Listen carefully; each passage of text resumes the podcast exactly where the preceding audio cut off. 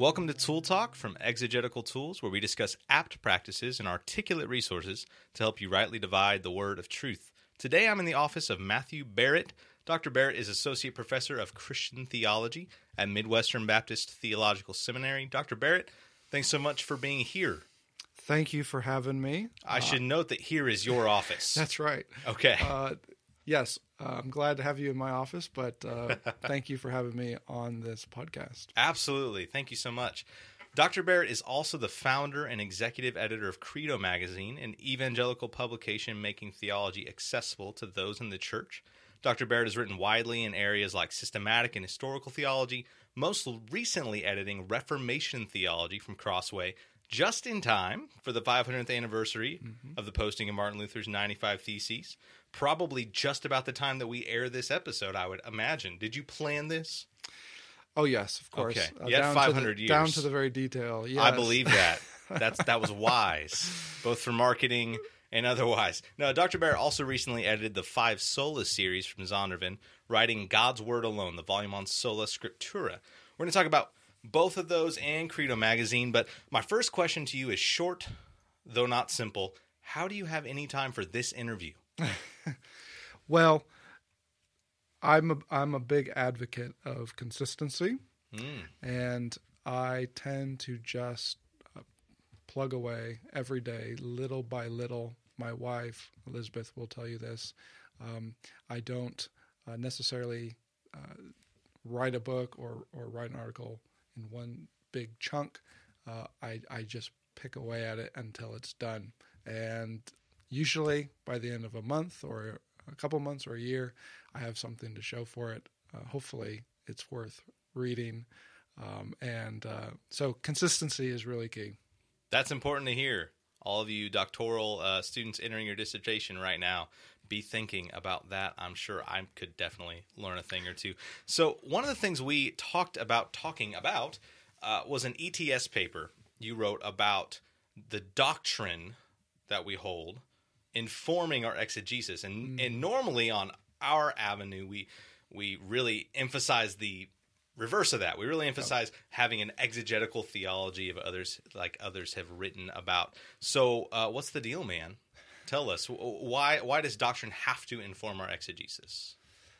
Well, there are many that will tell you it shouldn't, uh, or or that uh, it cannot mm-hmm. inform our exegesis. And there's a long history of this. And interestingly enough, it's not limited to certain segments of evangelicalism but actually has a longer history uh, and heritage in Protestant liberalism as well.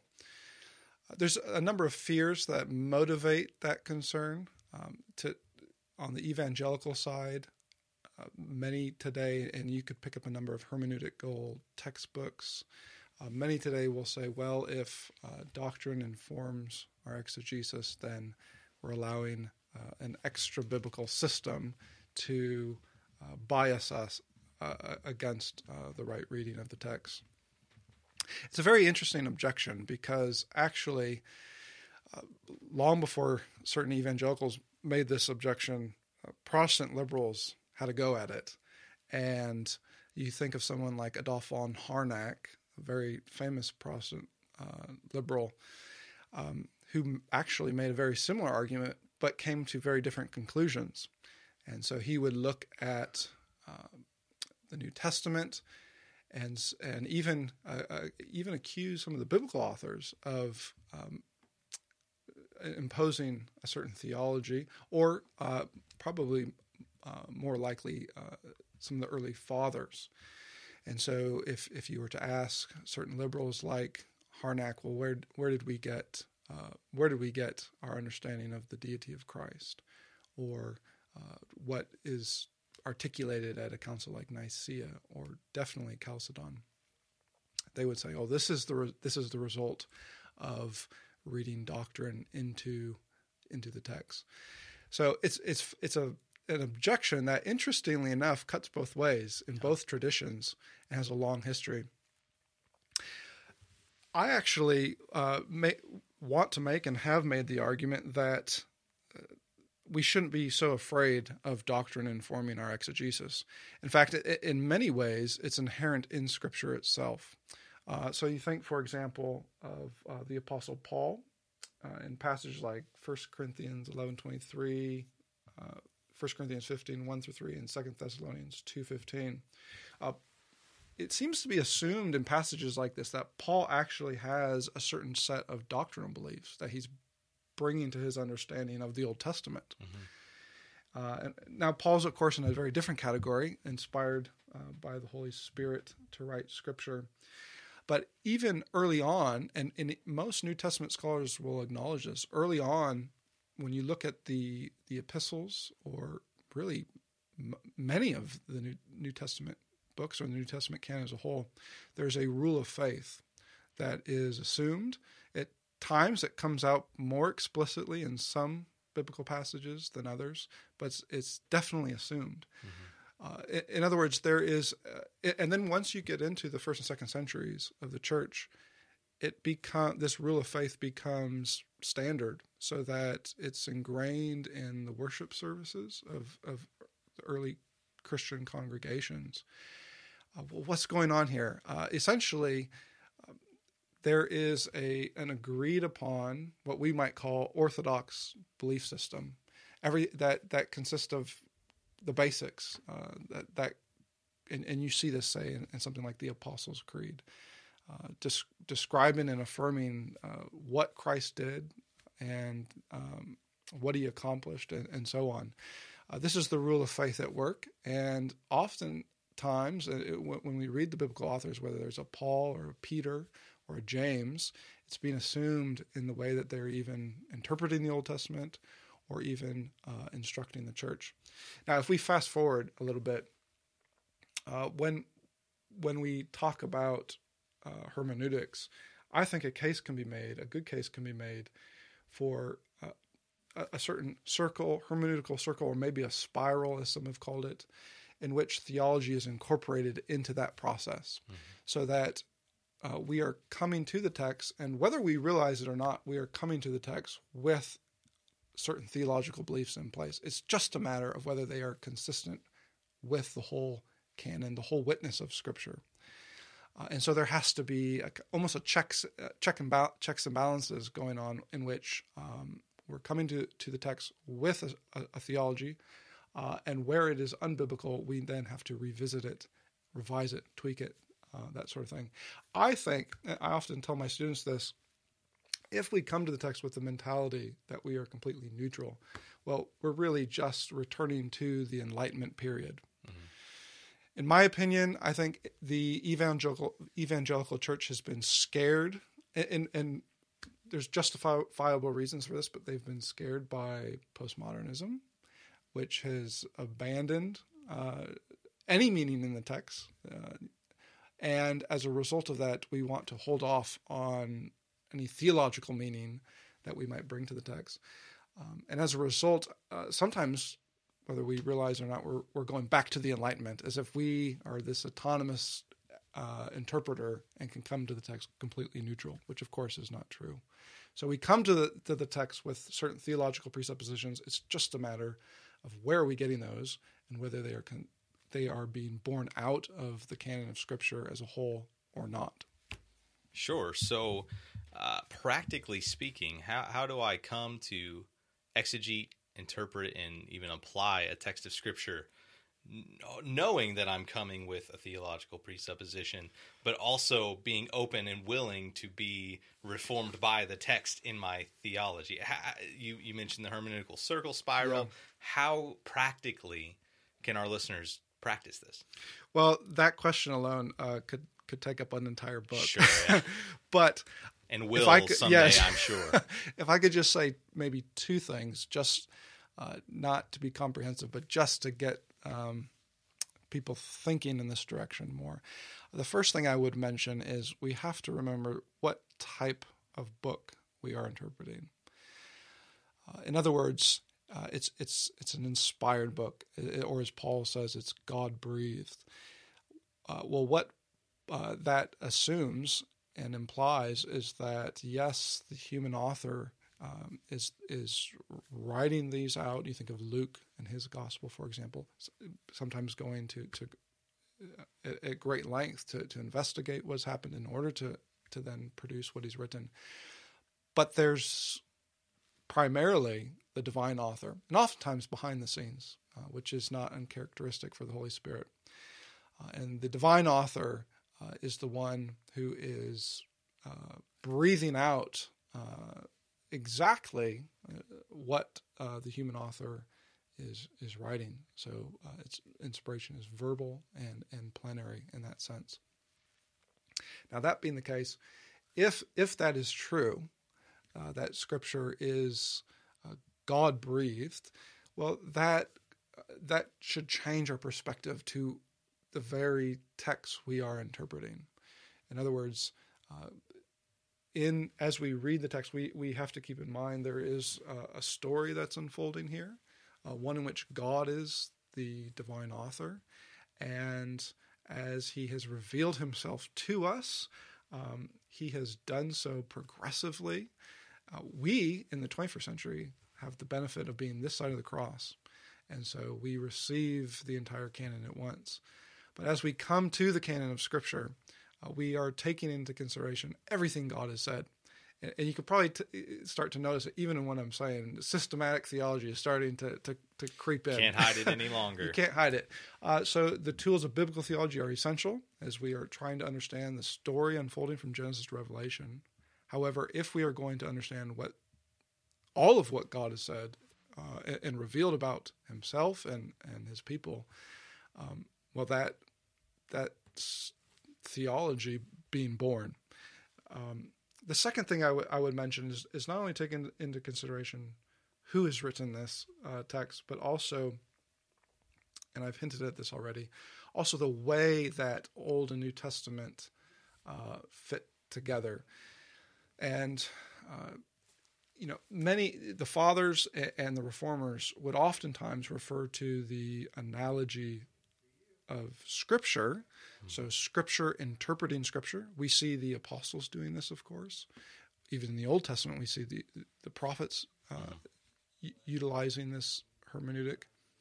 But there's also not just the analogy of Scripture, uh, but the analogy of faith. Uh, the analogy of faith takes us a step uh, a step further, in which we're not only allowing text to interpret text, a book to interpret book, um, one epoch to to interpret a previous epoch, um, as as Hebrews does, for example. But we are also, uh, with the analogy of faith, we are also allowing our entire um, well scriptures uh, rule of faith. It's it's it's teaching um, concerning God, Christ, man, salvation to inform any one particular text, and and I think that is where um, we could say that the hinges, uh, because if we if we stop short of that step, uh, which the majority of interpreters in history followed, uh, from the fathers to to the reformers, if we stop s- short of that text, it raises the the question of whether we are actually treating Scripture as revelation, and whether we are uh, being faithful to interpret it theologically. Uh, it, it, seems that the biblical authors um, are definitely in, interpreting um, authors before them theologically. It's just a matter of whether we are too. Sure. Yeah. In our uh, endeavor at exegetical tools and biblical studies, biblical theology, and just the biblical studies world in general, hyperspecificity is celebrated. I mean, that's what a dissertation is, right? It's I've I've thought of six things in combination that no one else has perhaps thought of or at least mm-hmm. written extensively about. And what I think I hear you saying, correct me if I'm wrong, is that if we over specify without, so do that, but also bring in the broader context of the entire canon, everything we can mine from systematic theology, historical theology, uh, letting you know the material and the formal principle interact mm-hmm. a little mm-hmm. bit. Speaking of which, uh, you edited this five sola series and you wrote about the formal principle. You wrote God's word alone. Uh, in that process, uh, and we'll talk as well about Reformation theology that you've also edited. But in that process, Did you learn anything new, or were you just distilling for us uh, years and years of study? Boy, that's a tough question. I'm so glad I could come up with one. That's good. I know you systematicians like tough questions, right? Well, the design of the series is in many ways to distill. Mm-hmm. Uh, you, th- that word is key. What? Which is an advantage. Yes, I mean, it's an accessible uh, summary.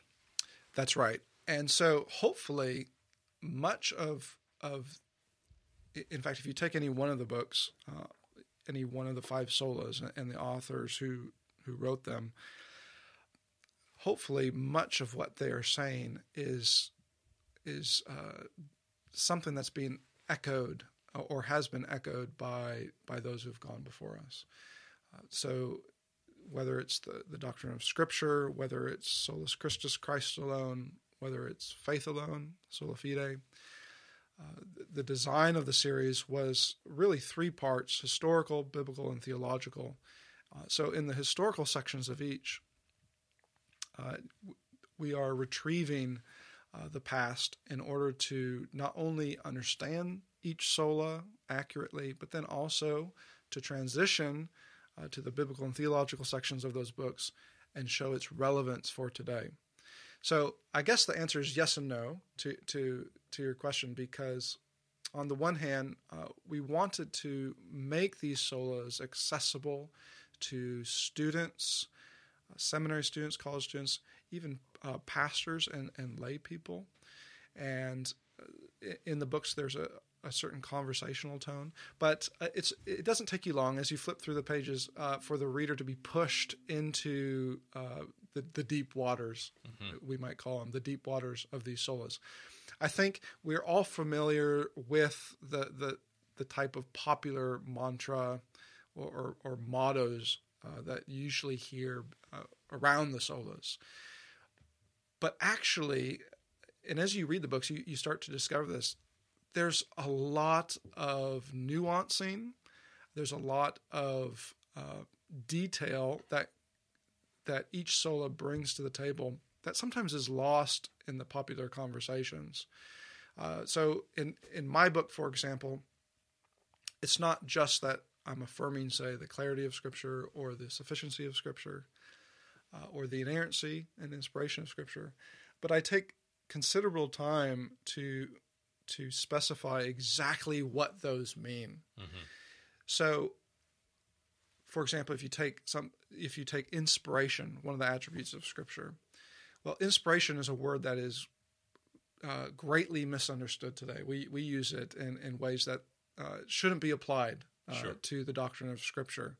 We we talk of uh, being inspired by you know maybe it's the Beatles or, or maybe it was the Beatles. Today it's it's uh, uh, the the new coolest uh, band, but uh, that's not what we mean when we talk about the inspiration of Scripture. So part of my uh, job uh, description as a theologian was to to get into those that nitty gritty and to specify then well what does Paul mean when he says uh, it's God breathed and what does he not mean um, eh, same thing with the sufficiency of Scripture as well, uh, which is a very contested attribute of Scripture. Uh, towards the end of the book, I think it's one of the last chapters, I go into a lot of detail to talk about what sufficiency doesn't mean and what it does mean in order to counter some of the objections of, say, the Roman Catholic Church, but then also more contemporary objections, say, from postmodernism or from the recent debates over science. You know, how, how much should science inform our exegesis of the text? Questions like that. Uh, so, yeah, to answer your question, uh, in in one sense we're distilling, but in another sense, uh, there is a, a journey for each of these books in which uh, each author is exploring territory that's not just historical but also very relevant uh, for the contemporary challenges we face. So it was a learning process uh, for me as well.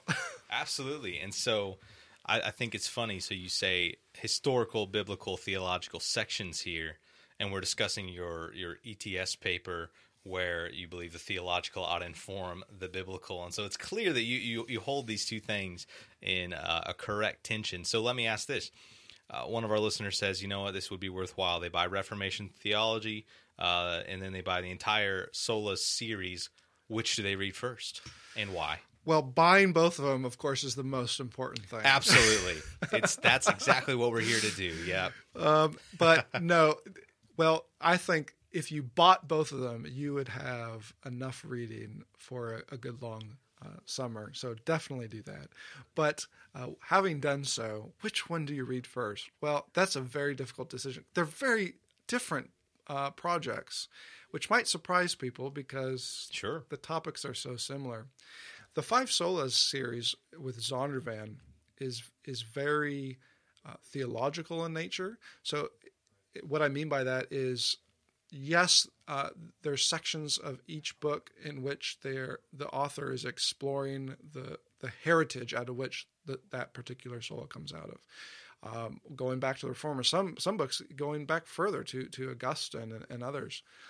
But that being said, um, a lot of uh, the words in the books uh, are dedicated to uh, exegesis, and then um, theological uh, attention is given to each sola, and perhaps there is is where the majority of time is spent. So they're very theologically rich books, uh, in, which hopefully you you're walking away from that series, uh, not just understanding the history of the solas, but also, and perhaps more importantly, uh, why these solas are so biblical and and theologically why they make a difference for the church today. The the the other book though, Reformation Theology with Crossway, it's a book I edited uh, in which I recruited over 20 different authors and experts in their field in in order for them to write on particular doctrinal topics and explain what the reformers taught uh, and wrote about about each of those topics. It's a very different book because it explores the whole the whole scope of Christian theology, uh, which was something I desperately wanted to do because uh, you you would expect uh, in a book called Reformation Theology you you would expect a, a chapter on sola scriptura or sola fide. You're not going to expect a chapter on eschatology, or a, perhaps even a chapter on uh, church and state relations, or the person of Christ, Christology, um, and, and so on. Uh, a chapter on the attributes of God. So, uh, one of the exciting things about Reformation theology is it it gave me an excuse really to explore um, some new territory Right. and to to allow readers to walk away from that book having not just a grasp of the solas, but actually a much deeper understanding of what the reformers taught about the entire Christian Christian faith. which comes back to our broader topic anyway because we're you get to examine what doctrines they already held and how they formulated those from the text you know how these um, solae uh, especially uh, considering that we we don't have them articulated as these five until uh, relatively recently correct me if i'm wrong here Yes, and this is what what you're saying right now brings up a really important point. When we think of the reformers, we tend to think of them as theologians, and that's absolutely true. However, they were most fundamentally and primarily they were biblical scholars. So Luther is starting off his his training and his education, and then eventually his professorship, lecturing on Romans, lecturing on the Psalms. Uh, Calvin is preaching through the Bible. So a series like uh, Timothy George's Reformation commentary on Scripture is indispensable because it reminds us that yes, Calvin wrote the Institutes, but uh, Calvin uh, also, in conjunction with the Institutes, preached through the Bible and wrote numerous commentaries, as did many other reformers. Um, Heinrich Bulling- Bullinger would be one of them. Uh, Peter Martyr Vermigli, another. Uh, the, these these individuals, these reformers, were uh, commenting on the text, but then also expositing the text in the church on, on a weekly basis. So they were biblical scholars as well. well right so you're and you're saying not just theologians not just biblical scholars but churchmen Yes, they were churchmen. Which brings up uh, a really important uh, discussion I wanted to have with you. You- You're you're following along in that same vein of of being uh, for the church. If I can slip that in there, we'll talk about Midwestern uh, later. But through Credo magazine, tell us a little bit about how Credo started and what you're doing with it. Well, Credo Credo magazine was started because I started to see a gap uh, between the academy and the church. I think this is one of the dangers in any PhD program. If you're a PhD student, or even if you're in seminary at all, uh, depending on the school that you are attending, uh, oftentimes uh, there there are two extremes. There's there's the one extreme of uh, attending a seminary in which you are uh, everything's just pragmatics, and uh, diving into biblical exegesis, diving into theology or church history is seen as as really relevant. The the other extreme is pure academics, and that can be dangerous as well, in which uh, you are studying theology uh, simply for the sake of of, of studying uh, or being an academic, and it, it begins to be removed from the local church. Uh, I'm a I'm a big believer that uh, seminaries exist for the church, and Credo came out of that desire or out of that uh, conviction because uh, as as I looked um, at evangelicalism, it seemed very obvious that you you had those plugging away in, in the academic setting, and then you have those in the church, and the gulf between the two was large. And so it, be, it I started to wonder whether there could be a publication uh, for that that bridged that chasm uh, that helped pastors, for example, who, who maybe have been at a seminary for 5, 10, 15 years, who need to be reminded of the, the core beliefs of the Christian faith, or need to know how to address some contemporary issues uh, from a biblical perspective. So it bridges that gulf, uh, but it also is meant to help lay people think theologically. Uh, so I've been a pastor in in local church as well as as, as a professor, and uh, one of one of the, I hope it- one of the the uh, re- really the um, motivating, uh, or or we maybe we could call it an agenda even uh, of, of every pastor should be to not only uh, exposit the text, hopefully you're doing that, but also to help uh, his people think uh, uh, theologically, think about how the entire Christian faith is put together, or think about even just what they should believe uh, about the person of Christ or about the Holy Spirit and so on. So uh, the the magazine is meant to address that, uh, really that gap, and to help both lay people and uh, pastors uh, be fed and uh, perhaps even be kept up to date on um, what's happening in, in the theological world.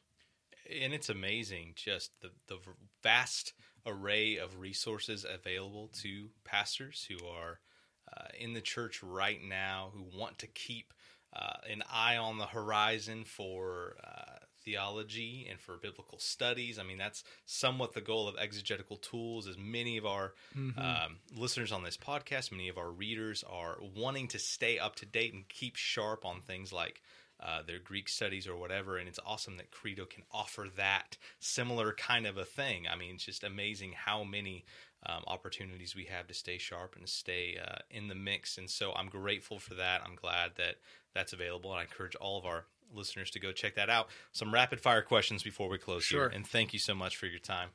Uh, you spent some time on the left coast. You spent some time across the pond. Uh, now you are here in Kansas City, Missouri, of all places. Uh, some quick key differences between European and American studies, and, and how you might recommend one way or the other to a potential student. Yes, I think oftentimes Americans tend to be very in, uh, infatuated with uh, doing some type of uh, degree. It's the usually, accent. It's the accent. Uh, usually, uh, a degree in the UK or, or perhaps uh, a European degree at large, uh, and and much of that comes with uh, history and, and many of the uh, prestigious universities, that sort of thing. but I think I think much of that also comes from uh, maybe inexperience. um, I think there are some actually significant differences. Uh, most know that uh, the UK and Europe are, um, in in many ways, a wasteland when it comes to uh, evangelicalism or just even Christianity. Um, I, I, remember traveling in Europe not that long ago with my family, and you were hard pressed to find a church, let alone an evangelical church. And likewise in the UK, uh, the number of evangelicals is uh, it's it's very scary uh, in, in, terms of just how how few there are. And um, and then you have just the um, this the suspicion from the culture at large, a very secular culture, uh, aggressively so, that is uh, pressing in.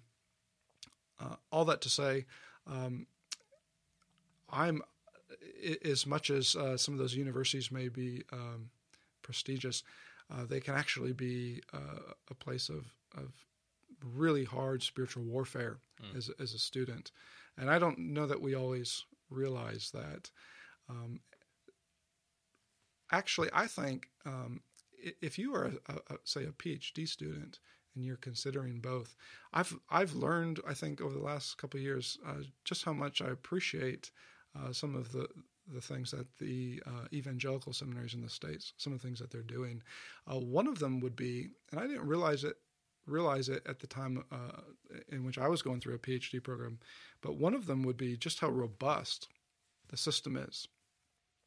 Uh, so if you're a PhD student in the States at an evangelical seminary, chances are you are required to to to do a, an entire MDiv before you can even be considered for a PhD. Uh, and the MDiv is very extensive in the classes you take, very rigorous. But then once you even get into the PhD program, uh, you're required to take, uh, usually for two or three years, um, a whole set of courses and then comprehensive exams that come with it.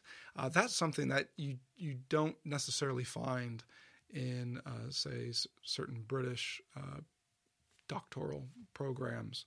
Um, and and then of course in, in the states you then once you finish uh, those uh, key uh, core classes and comprehensive exams, you, then you're beginning your dissertation writing. I think there's a huge advantage to that. Uh, it takes time, yes, and and maybe a little bit longer than it would uh, doing a PhD overseas. Uh, but I think that time is essential because what it's doing is it's preparing you. All those those PhD seminars you're taking and, and colloquiums, as painful as they may be, uh, it's preparing you. Uh, to write that dissertation rather than just jumping into the dissertation, which you probably are not prepared to do yet. And uh, I, I, would mention one other thing. It's also preparing you uh, just as, as to, to think more holistically. Uh, one of the dangers with PhD programs is you basically become a, um, an expert in one extremely specific topic uh, that probably most people don't care about.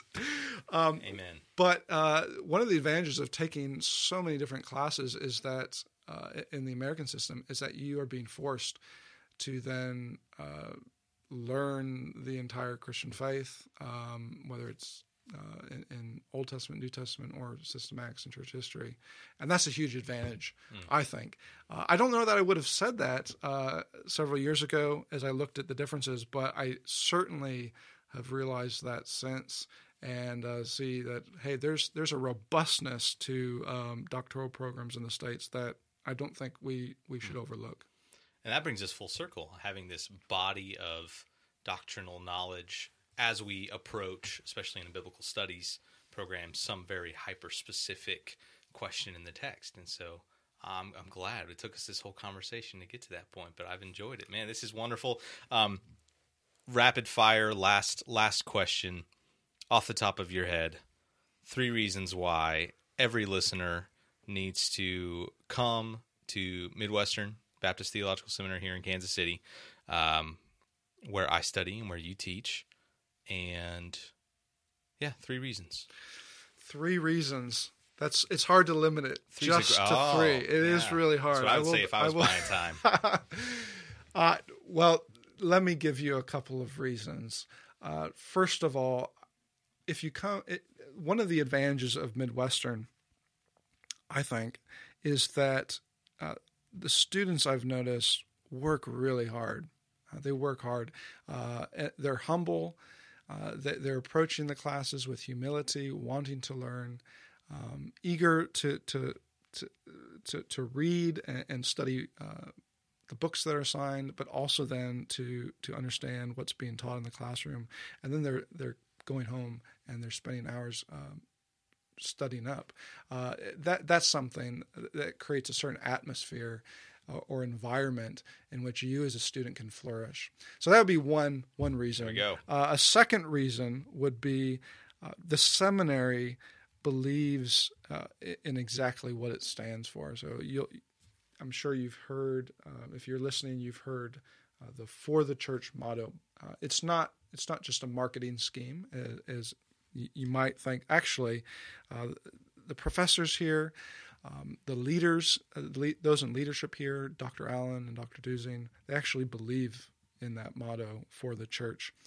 And uh, for me in my discipline, especially in the classes that I, am t- I will be teaching, uh, one of the things you will hear is that uh, seminary really does exist because uh, theology matters, and it matters for the church.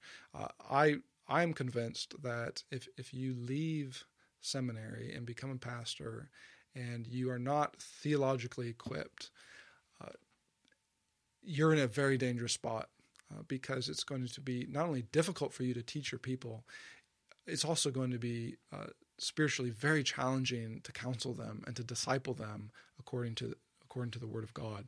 So you need to be theologically equipped, and Midwestern believes theology matters and it matters for the church and, and for its own health. And then a last one. Well, I think I have to I, I, have to just throw this in this in there. And of course, this last one is just as serious and just as important as, as, the other one. Um, here at Midwestern uh, and in Kansas City, is the best barbecue. I was hoping you were going to say barbecue. I was going to say barbecue now, if you didn't say I, I, will be honest. I was suspicious before I came. Really is a thing. Uh, I, I had not eaten barbecue. Well, at least I I thought I had. I thought I had barbecue. I lived previously uh, in Louisville, Kentucky. Mm. It, you know what? It, it's just not barbecue until you get to Kansas City. Take that, and Southern. You you can't explain it until you sit down and you eat at one of the uh, the well known barbecue uh, restaurants here in town.